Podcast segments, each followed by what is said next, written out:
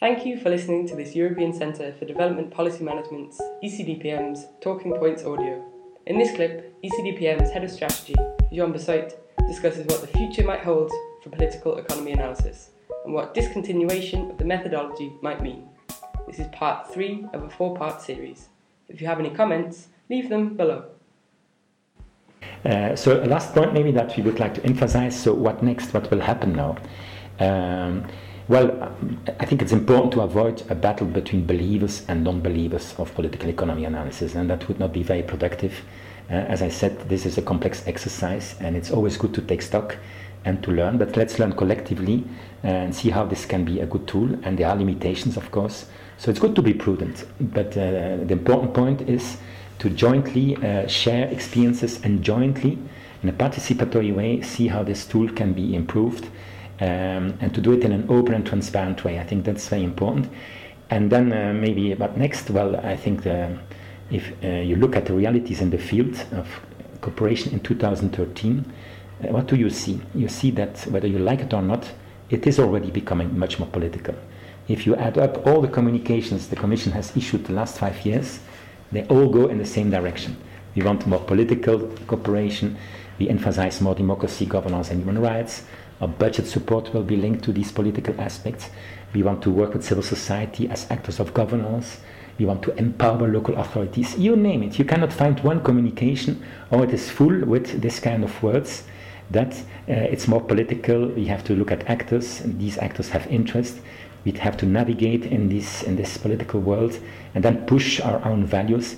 So, in, in other words, all these communications are saying the job of cooperation is also a highly political job. That's the reality.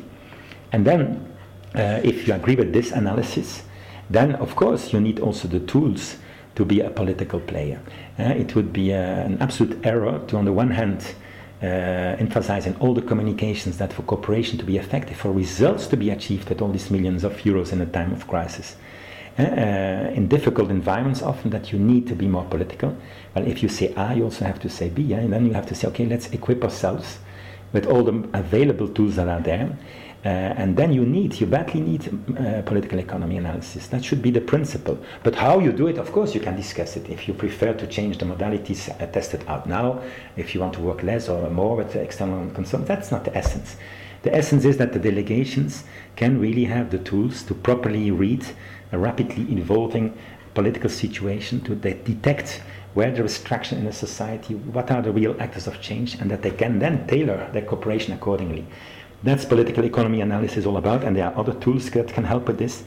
You really need this. Uh, how you do it, that's another debate. There, that's, that's a question of modalities. But the worst would be for European cooperation credibility is that you go very far in the political road in terms of policy discourse and that you remain under-equipped in terms of instruments.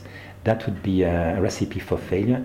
And uh, to conclude maybe with the example of the recent uh, auditor report, uh, Court of Auditor report on Egypt, uh, which uh, uh, concluded with a methodology that one could discuss, eh, but concluded that most of the European support was not useful, and especially in, in terms of governance and human rights. Uh, and uh, that we should have done much more with available resources. That remains to be seen. Uh, you can have a lot of arguments about the methodology used to arrive at these conclusions, but it shows again that you are very vulnerable to this kind of uh, criticisms and evaluations if you cannot show that you have really tried to inject resources into an arena, political arena, that you really know as far as possible. And uh, it can help even the Commission to protect itself against this kind of accusations that uh, everything has been ineffective and the leverage was not used.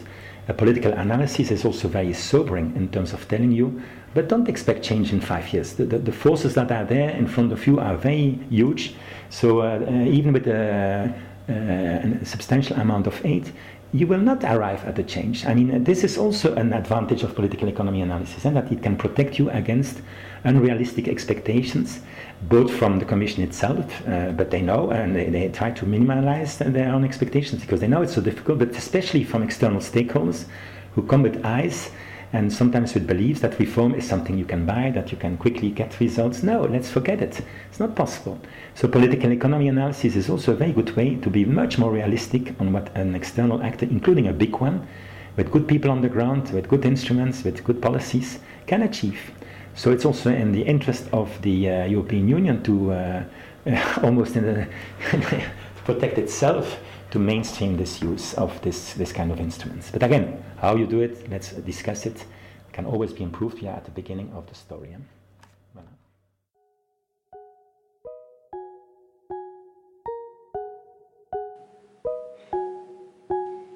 That was Jean Bossuyt, Head of Strategy, talking about political economy analysis. Thank you for listening. If you have any thoughts, leave your comment below.